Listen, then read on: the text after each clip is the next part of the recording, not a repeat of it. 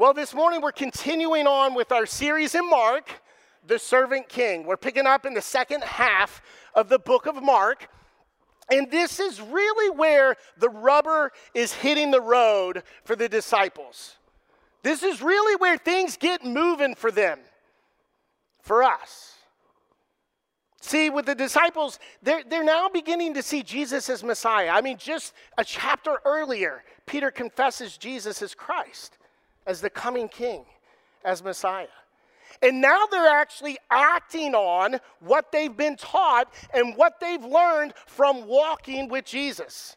In this process of discipleship, now Jesus has released them. Back in chapter 6, he gave them authority to go heal, cast out, preach repentance. And they were given this, and so now they're acting on this. And Jesus is really in his last stages the last stages of discipleship with his 12. Because shortly, and we know, but they don't, they still haven't grasped it, he's going back to God the Father in heaven. And so he's getting them ready for not having him anymore. Think about this. He's been walking with them nonstop, 24 7, nonstop. And now he's getting them ready for them to do it on their own. And all the parents immediately get images of training wheels coming off, or your kid driving without you in the passenger seat. And last week, Scott preached on the transfiguration of Jesus, specifically with the three disciples Peter, James, and John. And he spoke of our desire for this this embrace of God. But our sinful nature was, it causes us to distrust God, to instead embrace and fill that desire with embracing anything and anyone other than Jesus Christ. Now, today's passage comes right on the heels of last week's. With Jesus coming down from the mountain, coming to join up with his disciples and the others around them, and he sees kind of a commotion, an argument, a chaotic commotion. And today's passage we'll find is centered on and around faith, specifically as it pertains to discipleship. How faith is key within discipleship and how the two are intertwined, how faith and discipleship are both a journey. So this morning we're going to be in Mark chapter 9. We're going to be looking at verses 14 through 29. If you're using a Bible in the chair, page 844 will get you right there. Now, before we get reading, we got some important business to discuss. Super Bowl. It's tonight. Some of you are like, super what? What's super about a bowl? I've had cereal before. So here's what we're going to do everyone's going to participate, okay? Yes, nod, yes. Everyone's participating here, okay? You don't get out of this, even if you don't like football. So there's two teams Kansas City Chiefs, Philadelphia Eagles, okay? If you believe in the team of the Kansas City Chiefs, right now I want you to raise your right hand as high as you can and keep it up there, all the way. If you believe in the Philadelphia Eagles, Chiefs, keep your hand up. If you believe in the Philadelphia Eagles, raise your left hand all the way up. Okay, good. Now let's take this a step further. Keep them up. Feel the shoulder workout. Now, how confident are you in this team? Nope, hands up. Come on. How confident are you in this team? Meaning, 100%'s here, 0%'s all the way down, 50%'s about face high. Let's see your sliding scale. Go ahead and adjust your confidence level. Okay? No, that's good. I was really praying that hands would still be up. all right, now, for all of you still at 100%, keep your hands up. For anybody else, go ahead and put your hands down. So, my 100 percenters for Eagles or Chiefs, it doesn't matter, hands are all the way up. Stand up if, if you in some way, shape, or form displayed your faith in your team in some extravagant way via crazy social media posts, uh, flags, shirts, I don't know. but you've displayed and gone all out. Stand up if that's you. Anybody? Do it. Do it. Yes. Okay. Out of everybody in this room, no, you can put your hands down. You didn't stand up, so put your hands down. Out of everybody in this room, we see total and complete faith in her team. We had 100% confidence out of some people, yet they just didn't quite say, standing up. And, you know, I kind of had faith in that exercise that it would work. We'll see how it goes second service. See, faith, and we're going to put the definition behind us faith is this complete trust or confidence in something or someone. And the reality is, folks, we all have faith. And day in, day out, we display faith in something or someone. Every day, we act on our faith. Be it faith in a chair to hold us, for traffic not to be bad, for the kids to have a good report card, for the list goes on and on and on, because we all have faith and we all act on faith. And we show our level of faith based on our confidence, and our confidence is dictated by our belief in something or someone. Now, that something or someone is what I call the focal point of your faith. The one thing that is focused on in whatever situation, whatever scenario, it may change, but in that given set, that's the one thing you're focused on. It is the focal point of your faith at that moment, at that time, in that situation. And in photography, just like faith, focal points matter. Look up here at this picture. Focal points affect what we, shocker here, focus on. It's the same picture, but there's three separate focal points. And depending on what your focal point is, is what brings clarity and confidence in what it is you're seeing, every bit of detail. Each one is different based on the focal point. It's what our eyes are drawn to, and in turn, what our eyes focus on, what we are focused on. So, I'm going to ask you a question, and we're going to expand this as we journey together this morning. What is the focal point of your faith. When you really look at your life, what is it that all of your thoughts, all of your attitudes, all of your actions would confirm as the one thing or one person you have faith in? Or simply put, who or what has your complete and total trust and confidence? So I want to invite you in honor of reading God's holy word to stand with me as we read Mark 9, verses 14 through 29. And when they came to the disciples, Jesus and the three with him, they saw a great crowd around them and scribes arguing with them. And immediately all the crowd, when they saw him, were greatly amazed and ran up to him and greeted him. And he asked them, what are you arguing about with them? And someone from the crowd answered him, Teacher, I brought my son to you, for he has a spirit that makes him mute. And whenever it seizes him, it throws him down, and he foams and grinds his teeth and becomes rigid. So I asked your disciples to cast it out, and they were not able. And he answered them, O faithless generation, how long am I to bear with you? How long am I to bear with you? Bring him to me. And they brought the boy to him. And when the spirit saw him, immediately it convulsed the boy. And he fell on the ground and rolled about, foaming at the mouth. And Jesus asked the father, How long has this been happening to him? And he said, From childhood. And it has often cast him into fire and into water to destroy him. But if you can do anything, have compassion on us and help us. And Jesus said to him, If you can all things are possible for one who believes. Immediately, the father of the child cried out and said, I believe, help my unbelief.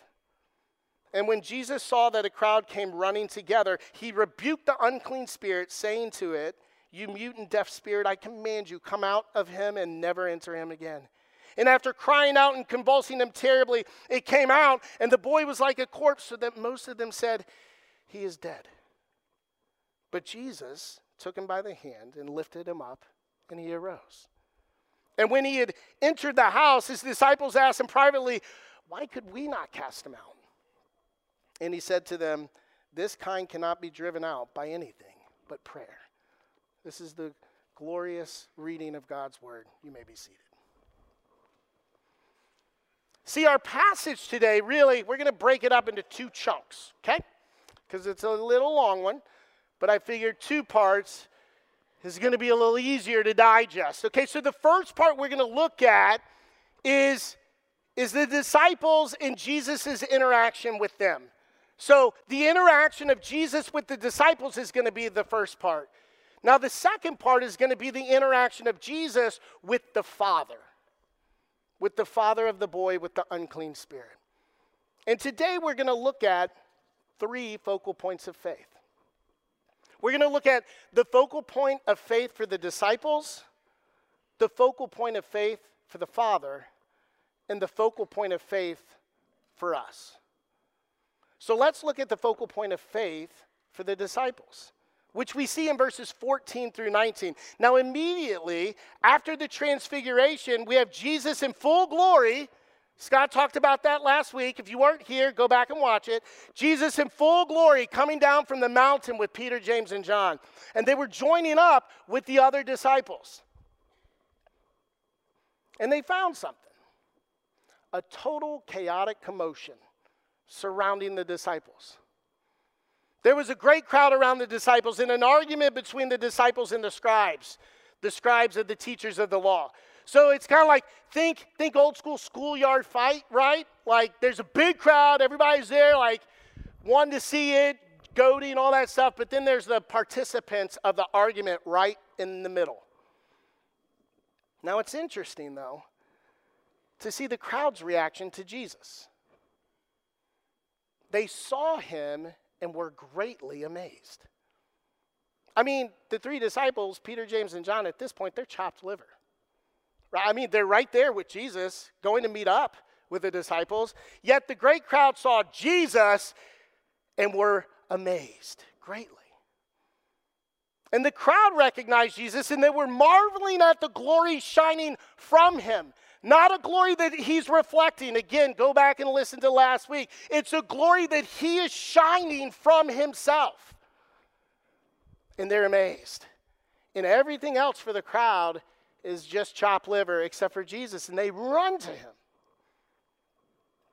Now, we don't see the disciples running up to Jesus and recognizing him and being in awe and amazement. What we do see is the disciples completely focused on a heated argument with the scribes and teachers of the law. And just as any parent would do when you come into a room when your kids are bickering and fighting and arguing, you address them, just as Jesus addresses the disciples. And he says, What are you arguing about with them? Disciples, what are you arguing about with these scribes? Simply put, what's the beef? What's going on? Now, notice something very important here.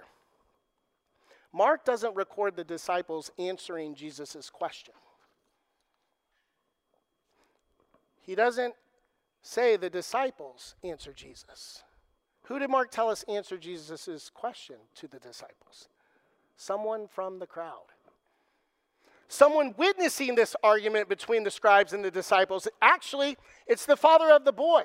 But get this Mark is more focused on us focusing on the disciples' interaction with Jesus at this point. So the Father is not identified except in the answering of Jesus' question to his disciples. And someone from the crowd answered him in verses, verse 17 Teacher, I brought my son to you. And then he goes on to explain it, and he says, So I asked your disciples to cast it out, and they were not able. Now, the question is why? Why is someone other than the disciples answering Jesus? He pointedly asked the disciples, What are you arguing about with the scribes? He's, he's addressing his non answering disciples. And he rebukes them, stating they are lacking faith. Jesus seems quite exasperated right now. Like, how long am I to bear with you? Come on, like, how, how, how long before you get this? I mean, think about the journey and their faith of the disciples as they follow Jesus. I mean, Jesus had been pouring out everything and pouring in everything he had to getting the disciples ready for life without him, showing them and teaching them about a life of faith in Jesus, of faith in him, performing miracle after miracle, taking the time to teach the disciples, to explain what others could not understand constantly pointing them to faith in Him as they follow Him. See, earlier in the Gospel of Mark, we see Jesus addressing the disciples as they were terrified on a boat with Jesus. Do you remember the account of Jesus calming the storm back in, calming the storm back in Mark 4? I mean, they're all on a boat, Jesus and the disciples. A vicious storm comes along. And the disciples were so terrified so terrified of this storm that they were on a boat with Jesus and they, get this, they're on a boat with Jesus and they're believing they're going to die. You are with your master and you're worried, you're lacking faith that you're going to die. I mean, they even go up to him in, in verse 40, they say, and he says, Why are you so afraid? Have you still no what? Faith. Jesus is basically saying this I'm with you right now, and you are convinced you will die. You're so confident you will die. Your faith is not focused on me. What will happen when I'm not with you anymore? He brings it back to faith in Him. See, their discipleship was directly related to their faith in Him. And in Mark 6, we read of Jesus sending out the 12, right, to perform miracles to heal and to cast out demons and unclean spirits because what? Jesus has given them the authority to do it.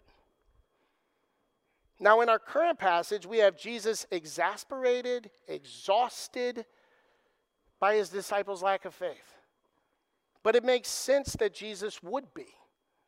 The disciples still aren't getting this faith in him thing. Still. With the backdrop set of Jesus' response in rebuking the, the disciples for their lack of faith, we can get back to that earlier question. Why is someone other than the disciples answering Jesus' question?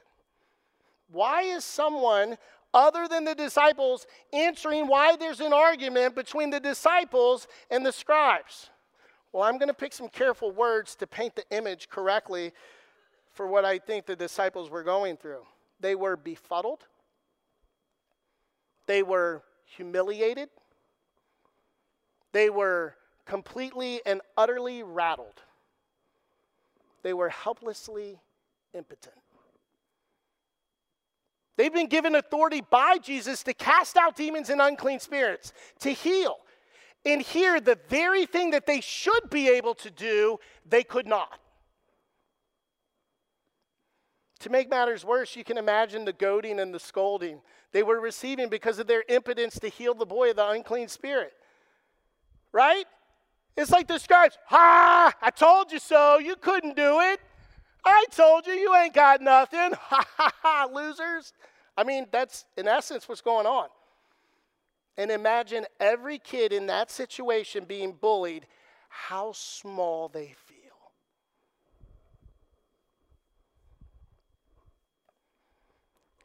So there's absolutely no wonder why they didn't respond to Jesus. They didn't want to tell him of their inability to do what he gave them power to do. No one wants to tell their mentor that, hey, I failed to do the one thing that you've taught me to do. And Jesus' rebuke of, O faithless generation, tells us their inability was in their lack of faith, or should I say, their weak faith. You see, the focal point of faith for the disciples, get this, was self. The focal point of faith was themselves and their own power. They focused on themselves to perform the miracle, to do what they had done before, to do what they were certain they could do again. You hear it? It's just a form of me, me, me. I, I, I got this. They were believing in themselves because their confidence had grown in their belief in themselves.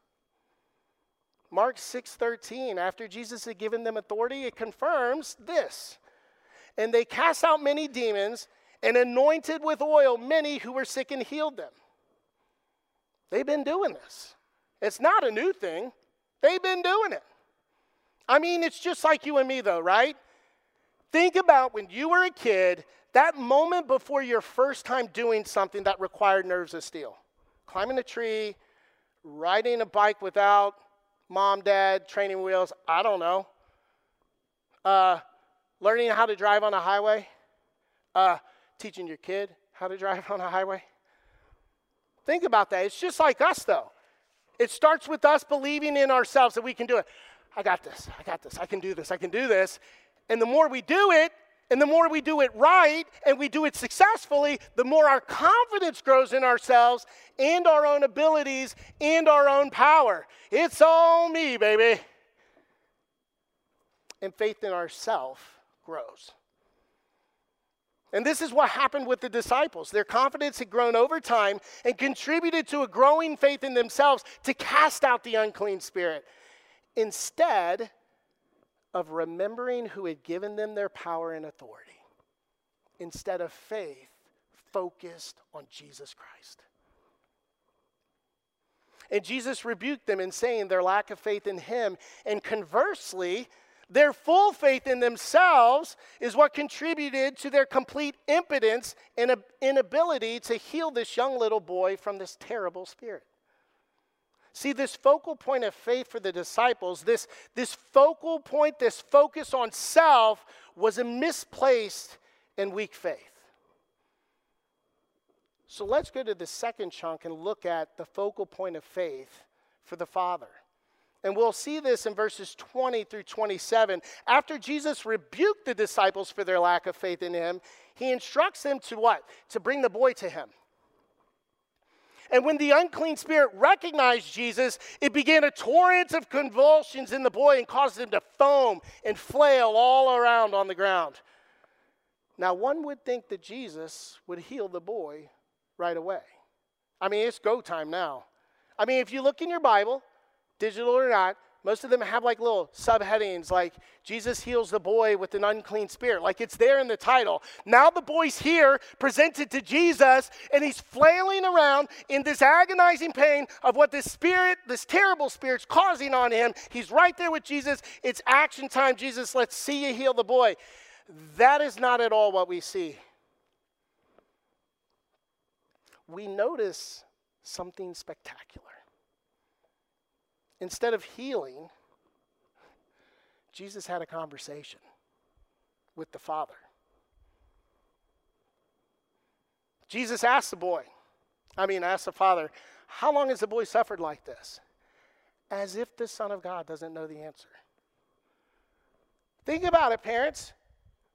Most of the time, think about this. I usually preface it to just kind of pigeonhole my kids.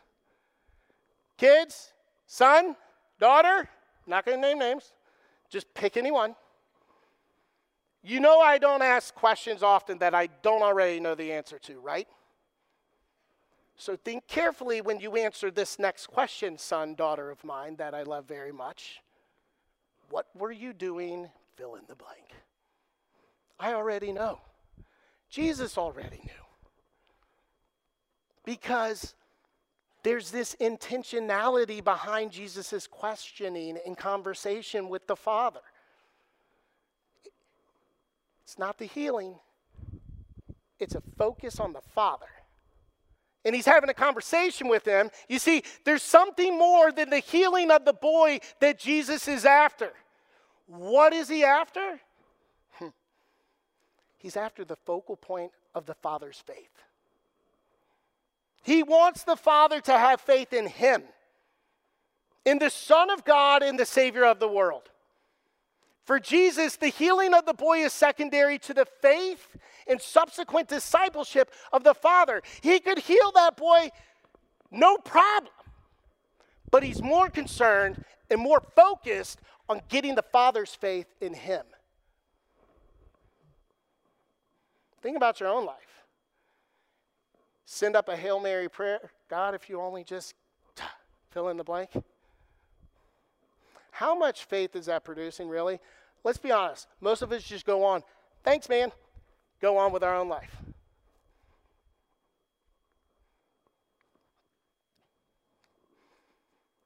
See, it's the same for you and I. Jesus, He wants our strength and our faith to grow in Him and Him alone. And as we grow in our discipleship in Him, He wants that faith to grow. The conversation with Jesus Christ, that's the, that's the port, important part. Would it be great if I wake up tomorrow healed of my diabetes? Absolutely. But how great is it that God consistently uses it to grow my faith in Him? The healing secondary, guys. Our faith in Jesus is first and foremost.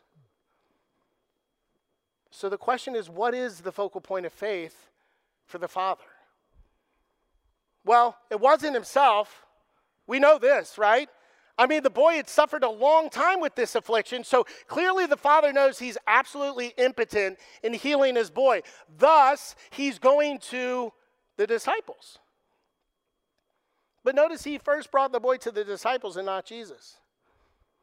I mean, I can imagine the father, like, his focal point was on others because he knew himself couldn't do it, so he's looking out to others right? And placing his, his focal point of faith on others. And so I'm sure he probably looked around for Jesus, but like couldn't see Jesus because he was up on the mountain in full glory and just this awesome scenario. And, and he's down looking around and he's like, well, these guys, they're kind of with him. I'm just going to go to these guys because they're, they're traveling around with him. They'll do. Certainly they can do more than I can do. His faith was in others to heal his sweet little boy. And we learn that the disciples, what?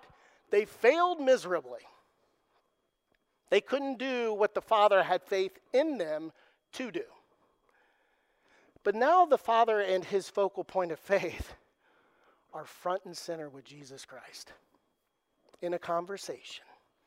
And the words of the Father clue us into the focal point of his faith even more. In verse 22, the Father says this But if you can do anything, have compassion on us and help us.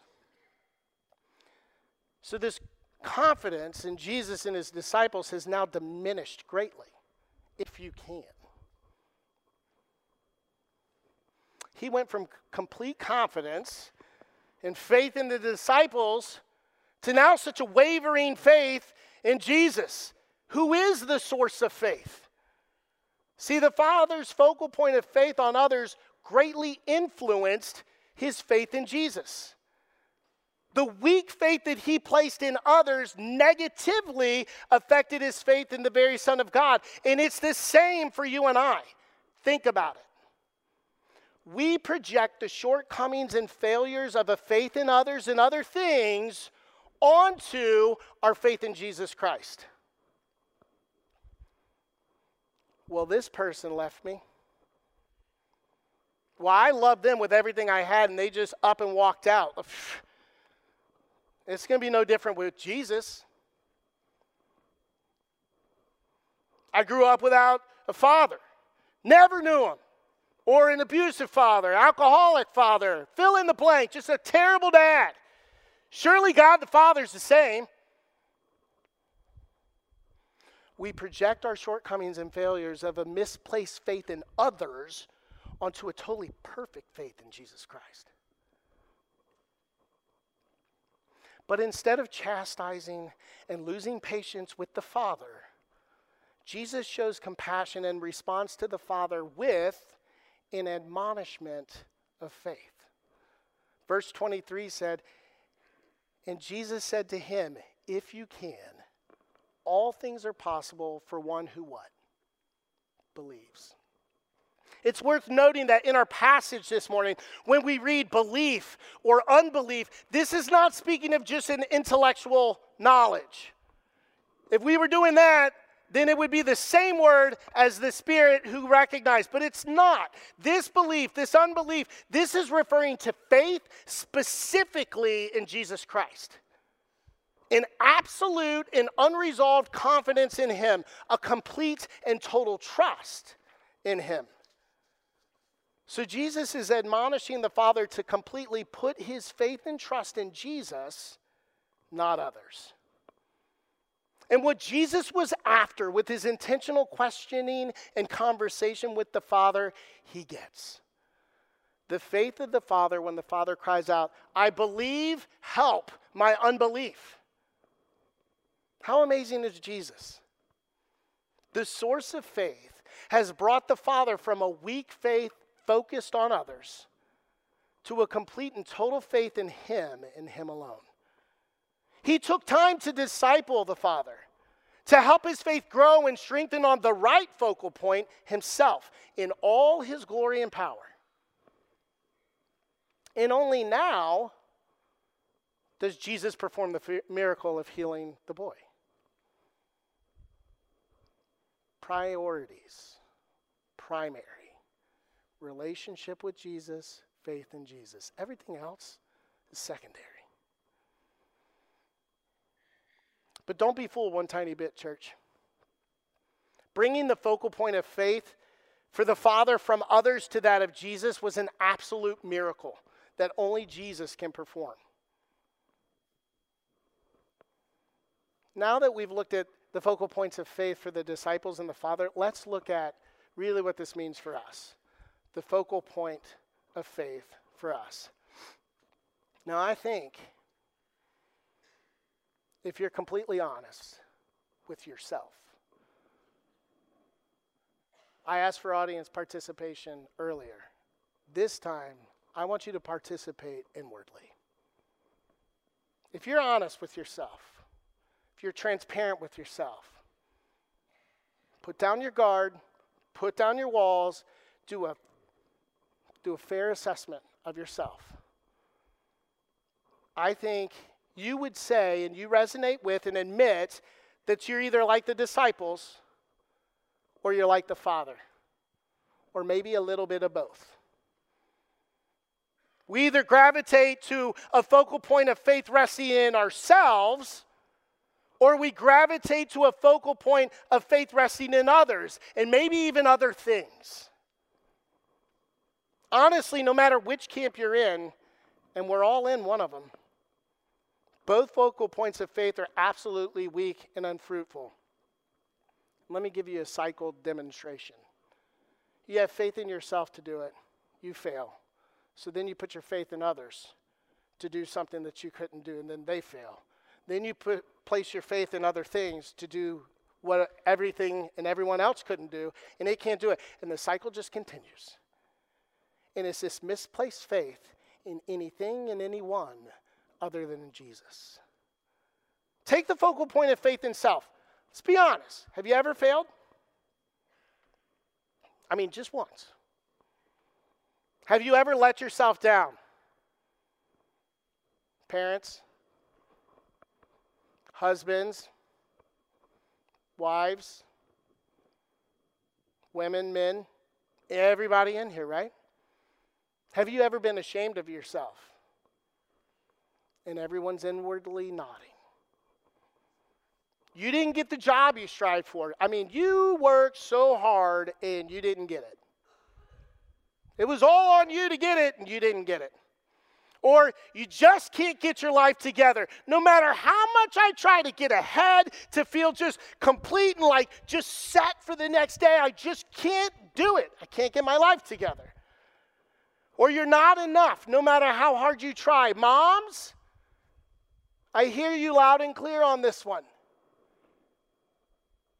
You get to the end of the day and you just say, I'm not enough. These kids, I did, my husband, well, you name it, life, everything. I am not enough. And I try and I try.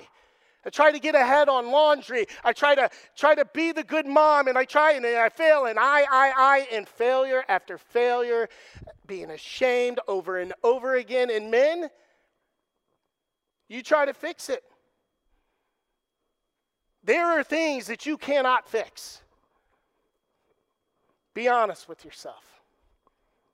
I couldn't fix my wife's broken heart on our miscarriage. Didn't have a lick, but I know who could. And prayer was the only thing I could do at that point.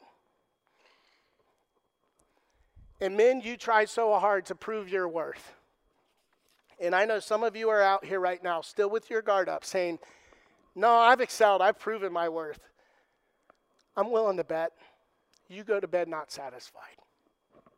I'm willing to bet you go to bed resolved to do more the next day to fill that bucket of faith in self to prove your worth, not to anybody else, because you've done that to yourself. The focal point of faith in self, church family, is doomed to fail. Because deep down, I love you when I say this, and I'm including myself, we are all selfish, miserable failures. We're relying on our imperfect self to perfectly perform and consequently to produce an unfailing and resolute faith in ourself. What about the focal points of faith in others and other things? Have others or other things failed you? It's a lot easier to say yeah to that one, huh? Have these people or things let you down? Have, have other things or people failed to produce whatever it was you were hoping for love, joy, contentment, peace, you name it. I bet they failed at some, some point in some way, shape, or form. Have other things or others caused you to compromise something that should never have been compromised? That person ended up breaking your heart you put everything, everything of you into love from them, and they broke your heart. That buzz and escape from reality that you that you yearn so desperately just doesn't last. So you got to go bigger, harder, longer just to have that escape, but it fails you because it never ever lasts. Someone broke a promise. That last purchase, this kind of hits home for me at times. That last purchase or whatever it is still doesn't make you happy and complete. There's always something newer, shinier, nicer, cooler. And you put all of your faith in these other things to complete you. See, the focal point of faith in others and other things is doomed to fail as well. Because everyone else is a selfish, miserable failure. and other things miserably fail us. We're relying on imperfect things and imperfect people to perfectly perform, and consequently, to produce an unfailing and resolute faith in them. So, why in the world do we focus on these focal points instead of Jesus? like Scott said last week, it's due to our distrust in God. And that distrust drives us to put our faith in anything and other anything and anyone other than Jesus Christ himself. So how do we focus our faith on Jesus Christ? How do we have a focal point of faith in Jesus? Verse 29 clues us in. And Jesus said to them, remember the disciples said, What in the world? Why couldn't we do this? And Jesus answered them, this kind cannot be driven out by anything but what? Prayer. See, this statement by Jesus reaffirmed that the disciples were trying to cast out the Spirit in their own power. Jesus' words were telling the disciples that their lives as disciples of Him is centered on and rests solely in dependence on Jesus and His power, nothing more and nothing less. The same holds true for us as disciples of Jesus Christ. See, prayer is the conduit to faith. It is the avenue to faith in Jesus Christ. Here's why prayer focuses us on our dependence on God. Prayer focuses us on the promises of God in Jesus Christ. Prayer intentionally puts a priority on us conversing with God the Father through Jesus Christ. Just like the conversation of Jesus and the Father to produce faith, when we go to God in prayer, it brings the focal point of faith front and center, faith in Jesus Christ alone. Prayer focuses us, us on the holiness and majesty of God. Prayer focuses us on God the Father's will in our obedience and submission to Him. Prayer puts into focus Jesus, Jesus Christ's perfection because of our imperfection. Prayer focuses us on the omnipotence of God because of our impotence.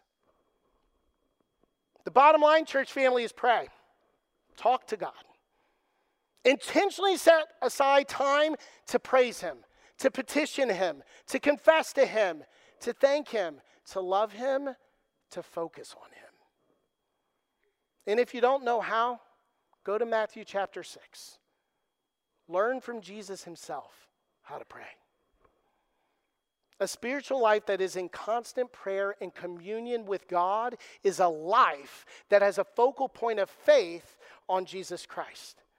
Prayer focuses us on the only one who matters Jesus Christ. The one who came down from heaven to live the life we can never live, right? A perfect one. The one who went to the cross willingly and obediently to satisfy God's wrath and judgment that was reserved for you and I. The one who conquered death and rose again. The one who's alive right now and seated at the right hand of God the Father. Amen. The one who gives us access to God the Father. The way, the truth, the life, Jesus Christ. See, dear friends, faith doesn't make something true, it embraces the truth. It embraces Jesus and is focused on Jesus. For those of you here this morning who are Christians, maybe you say, Derek, man, I've already placed my faith in Jesus Christ. Check. Good. Let me ask you a follow up question to that. If you've trusted Jesus with your eternity, are you trusting Him with your right now? Our right nows can easily influence us, influence us to the wrong focal point of faith. Life comes hard and comes quick. And if we're not in constant prayer and dependence on Jesus, our blinders are off and we lose focus. Are you trusting Him with your right now? My encouragement to you right now go and go often to God in prayer. Being reminded of the moment by moment need of Jesus Christ as the focal point of faith. Now, maybe you say, Derek, I've never placed my complete and total trust in Jesus Christ as my personal Lord and Savior. Be encouraged, dear friend. Right now is the right time. Romans 10 9 says, If you confess with your mouth that Jesus is Lord and believe in your heart that God raised him from the dead, you will be saved. Go to God in prayer and confess to Him your unbelief. And just like the Father in our passage, ask Jesus to help your unbelief. And He will, a hundred times out of a hundred. Perfect batting average, Jesus Christ. And you can hold firm to the truth of Scripture that says in Ephesians 2 For by grace you have been saved through faith. This is not your own doing, it's the gift of God. My prayer for each of you today is for your life to be focused on Jesus Christ. Discipleship and faith are a mutually inclusive journey with the same starting and ending focal point a person, Jesus Christ. Let's pray. God, thank you for your glorious word. Thank you that you care about us so much, that you demonstrate that in your word. God, I pray for those out here today that have been honest with themselves, God, that their faith is in anything else. God, I pray your Holy Spirit just convicts. I pray your Holy Spirit, I pray that you give them the gift of faith. God, we come before you saying we are sinners and we are easily distracted and we're not always going to have you as our focal point. God, help us. God, my prayer for us today is that we just come to you every moment saying, God, help. Help when things are going great. God, help when things are going wrong. God, help me because I can't help myself. God, help me because others can't help me. God, Put yourself front and center in my life. God, I pray for that desire to grow. God, I pray for faith in you to grow in these hearts and these lives that are here this morning. God, it's no wonder that Saturday nights and Sunday mornings are so hard because the enemy wants to do anything and everything to distract us from coming to you as a body, as your body, and lifting high your holy name. So, God, help us this week to be focused on you and your glorious and beautiful Son, Jesus. And it's only in His name that we can pray to you. Praise be to you, God.